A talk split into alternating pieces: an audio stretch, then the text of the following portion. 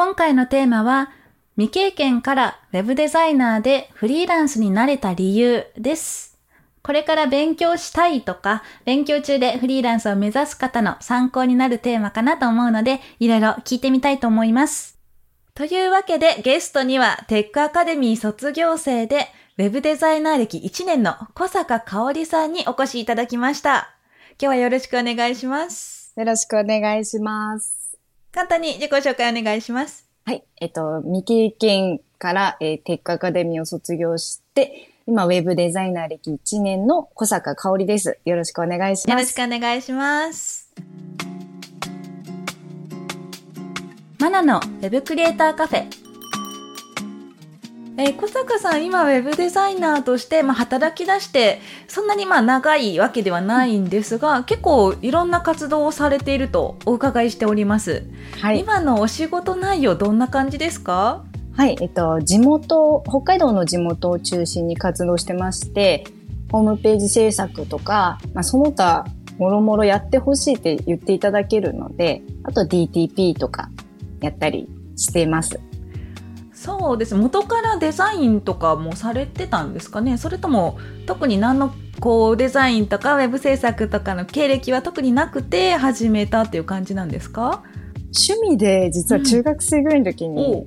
本当完全に趣味で、まあデザインとかなかったんですけど、まあ構成自分で考えて、プログラミングするっていうのはあったんですけど、本当全然実務につながるかって言ったら全然違うぐらいのものなので、それはこう趣味サイトみたいな自分はいの運営するサイトがあったってことですか、そうです。あの、イラストが好きだったので、はいはいうんうんとパソコンで描いたイラストを公開したり、えー、あの掲示板とか、掲示板？なんか懐かしい 懐かしい。そう、そうなんですよ。そうなんです。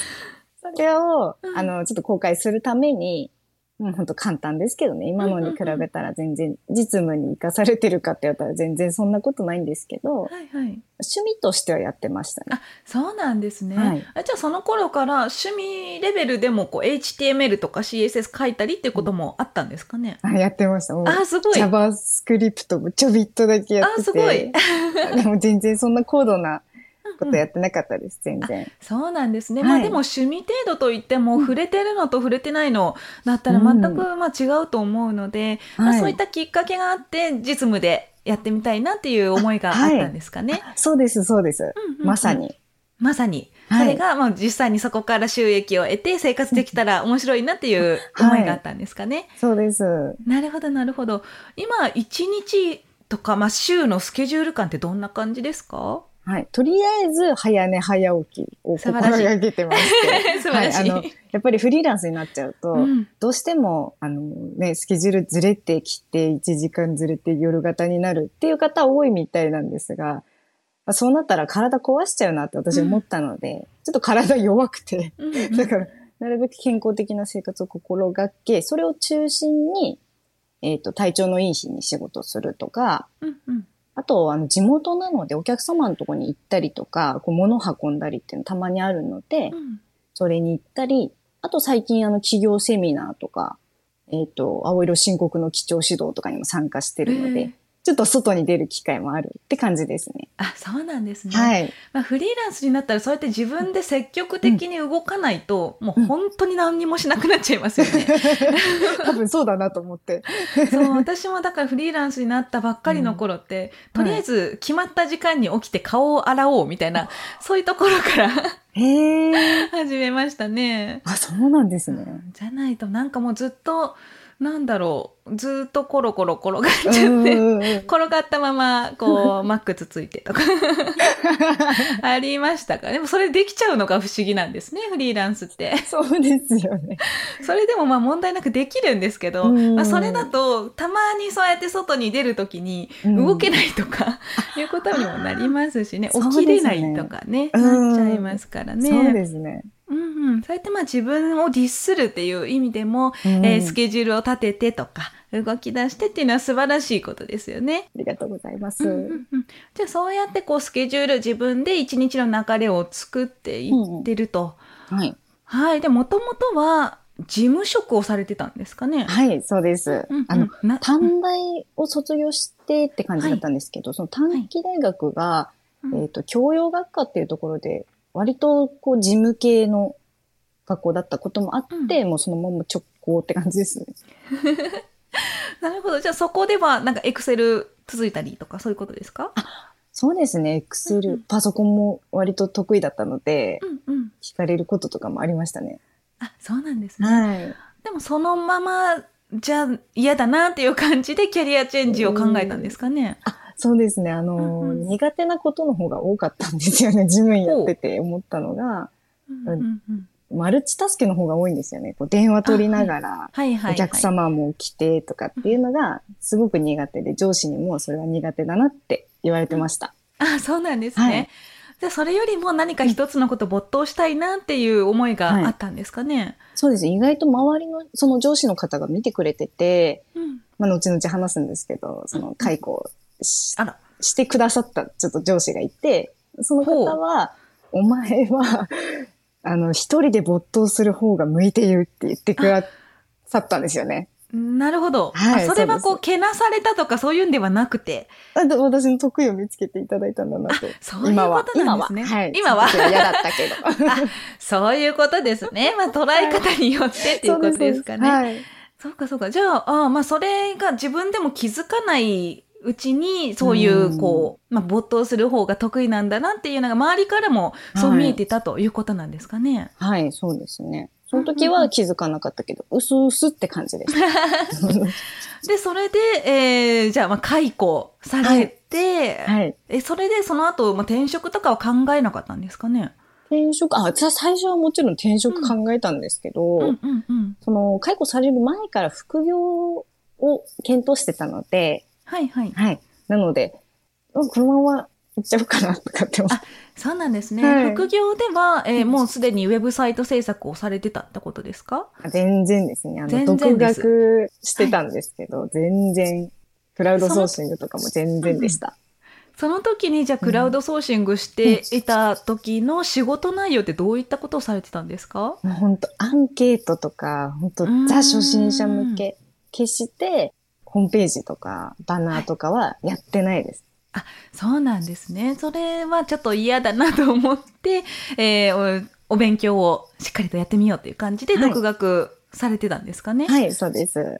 なるほど、なるほど。独学ではじゃあ書籍を中心にはい、そうです。うんうんうん。どうなんですか？なんか独学、まあ最初は、えー本を見ながらやろうとか、うん動画見ながらやろうっていう方多いんですが、やっぱりこう、わからなくなって、うん行き詰まっちゃってっていうこともあると思うんですね。うん。そんな時どうされてました？諦めてました。諦めてました。あ、じゃあもう本読んで、あ、もうわかんない、やめピーって感じで、パタッと閉じて。とりあえず、本だけは最後までやるっていうのは決めてたので、はいはい、本は最後までやりきったんですけど、はい。動画の方ってこう、区切りがないので、そうですね。そうです、そうです。だから、そ動画の方は放置しましたね。いろん。な、そう数種類プログラミングやって、うんと、ホームページのやつと、あとうん Python はいはい。でスクレーピング。と、あとゲーム、簡単なゲーム作るっていうのを YouTube で見てやったっていう感じです。そうなんですね。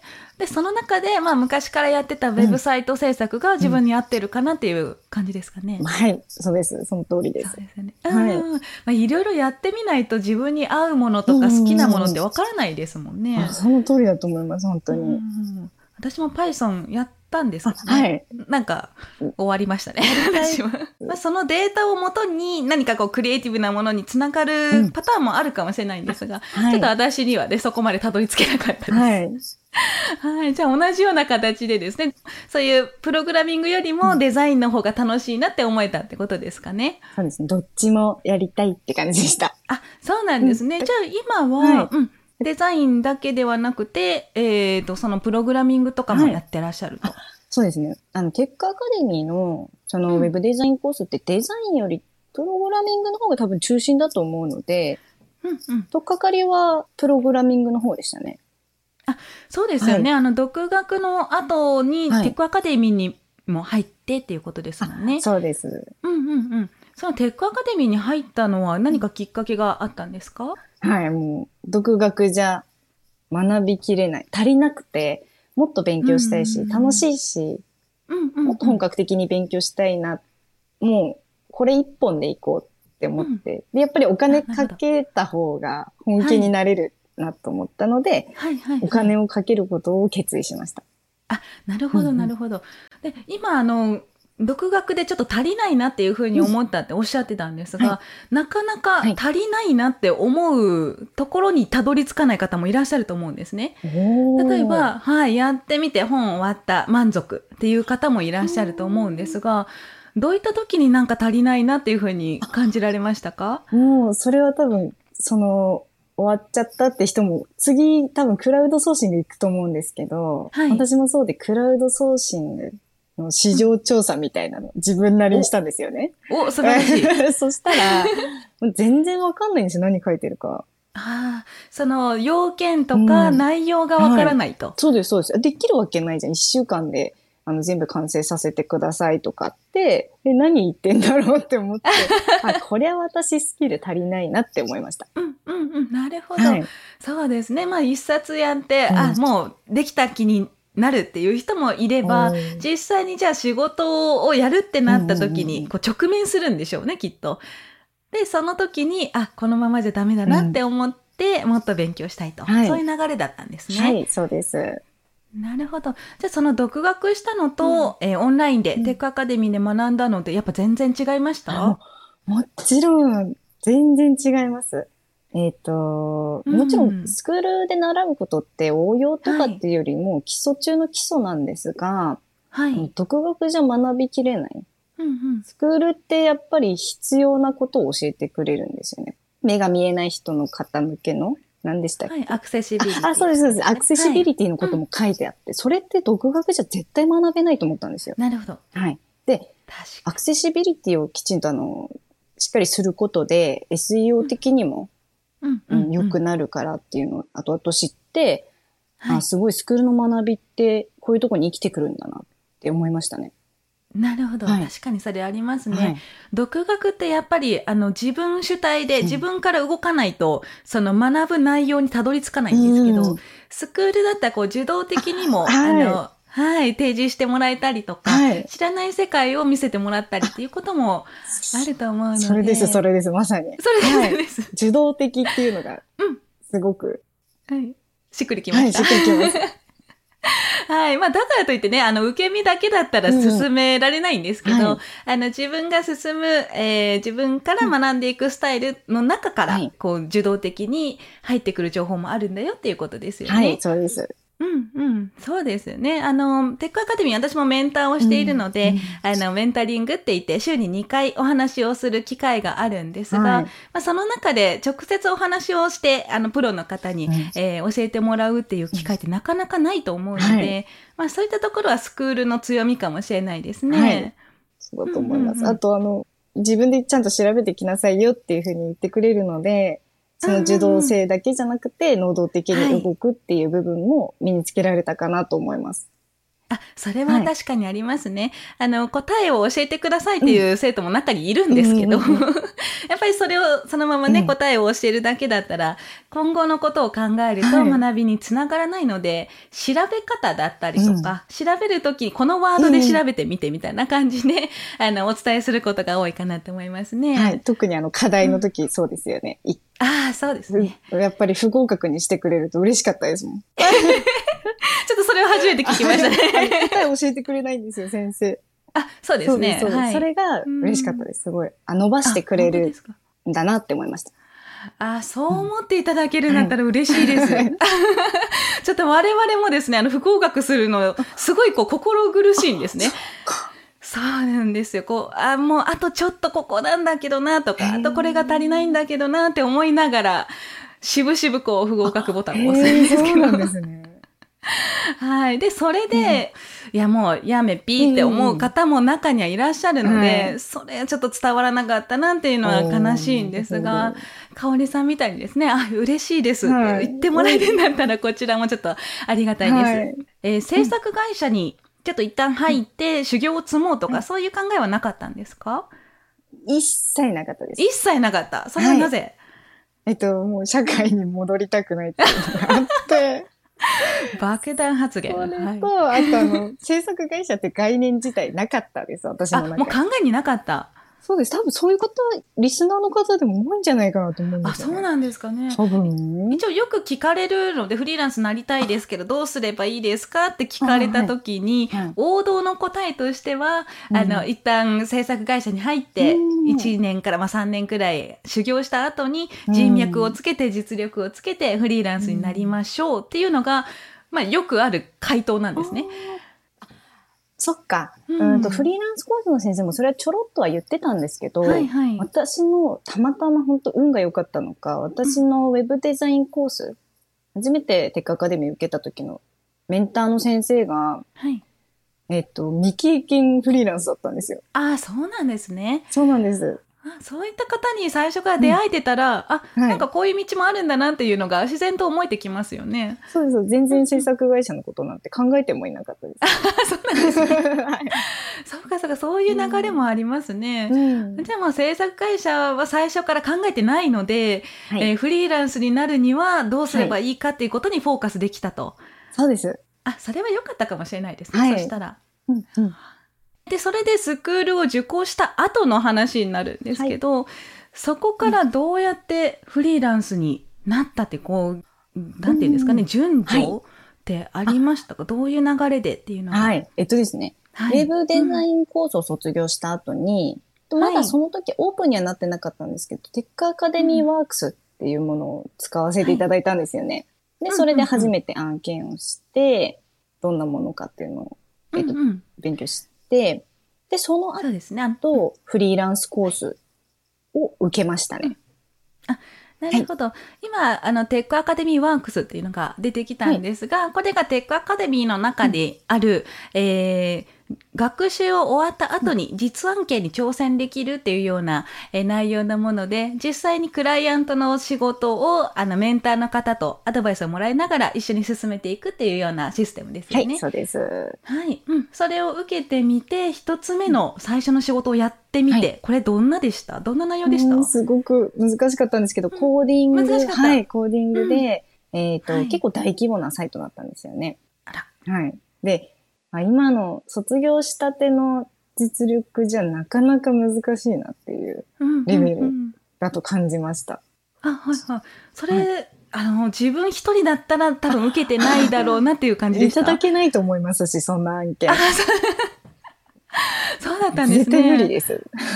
え、それでも、まあ、自分でやってみようってなったのは、まあ、このテックアカデミーで、こう、サポートしてもらえるかなっていうのがあってなんそうです。かね。メンターいないと、うん多分でき、一生できなかったんじゃないかなって思います、私。は なるほど。じゃあ、行き詰まったら、その都度聞きながらっていう感じで進められたんい。ですかね。そうです、そうです。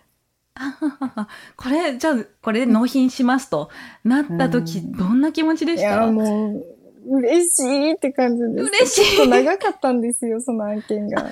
そうなんですね。どれくらいかかりました？2、3ヶ月だったと思うんですけど、うんうんめちゃくちゃ難しかった分、はい。なんかすごい実力ついたなっていう。あ、自信にもつながっ自たと。信につながりますね。こんなこと私できるんだって思いました。あ、そうなんですね。あ、まあ確かにそれあるかもしれないですね。うん、私もフリーランスになった時、こう、こんなん絶対無理だろうっていうようなことも調べながらやったら、なんかできたりするんですよね。すごい。え、多分そういうことの繰り返しだと思いますよ、うんフリーランスってやっぱり。うん最初のうちは、とにかく、こう、できるかわかんないけど、調べてみて、で、できそうかなっていう、こう、ギリギリのところを、まあ、やってみたら、あ、できたっていう、この繰り返しだと思うので、まあ、その一つ目の山を、はい。あの、テックアカデミーと一緒に乗り越えられたっていうことですかね。で、それが自信につながって、まあ、自分一人でフリーランスでもやってみようっていう流れだったんですかね。あ、全然その時あ、ままだでしだですよ。た。まだまだはい山はたくさん。あそうそうこんな苦しんでるんだったら、ちょっとまだ無理だと思ってフリーランスコース受けたんです。そういう流れなんですね。はいはははそうです。じゃあいろんなこうできることできないことが明確になるにつれ、あ、もっと勉強したいっていう思いが強くなって。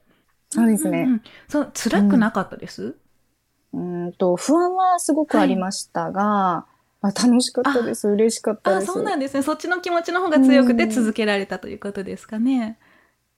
はい。そうですね。今思い出しても辛いって気持ちより、うんうんあの時の自分、ありがとうっていうぐらいの気持ちちょっともう忘れちゃいました、苦しみとか。そうなんですね。うんはい、わかりました。えーそれでは、その後の話ですね。あの、フリーランスとして軌道に乗せた時の話を、今度は次回、はいまたゆっくりと聞いてみたいと思います。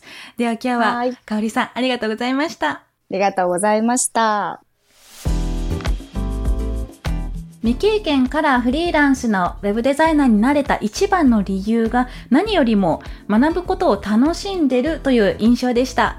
好きだという気持ちは何よりも強い支えになると思うので、辛い時でも楽しめるポイントを探してみるといいですね。さて、この番組では感想や質問、リクエストなどをお待ちしております。番組詳細欄にあるリンクよりお気軽にご投稿ください。Twitter ではカタカナでハッシュタグ Web カフェをつけてツイートしてください。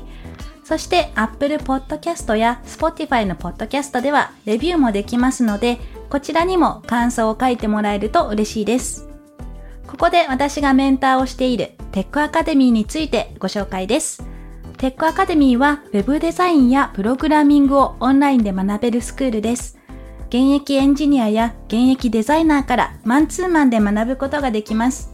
学習した後に実案件に挑戦できるテックアカデミーワークスもあるので、ぜひテックアカデミーと検索してチェックしてみてください。またお会いしましょう。Web クリエイターボックスマナでした。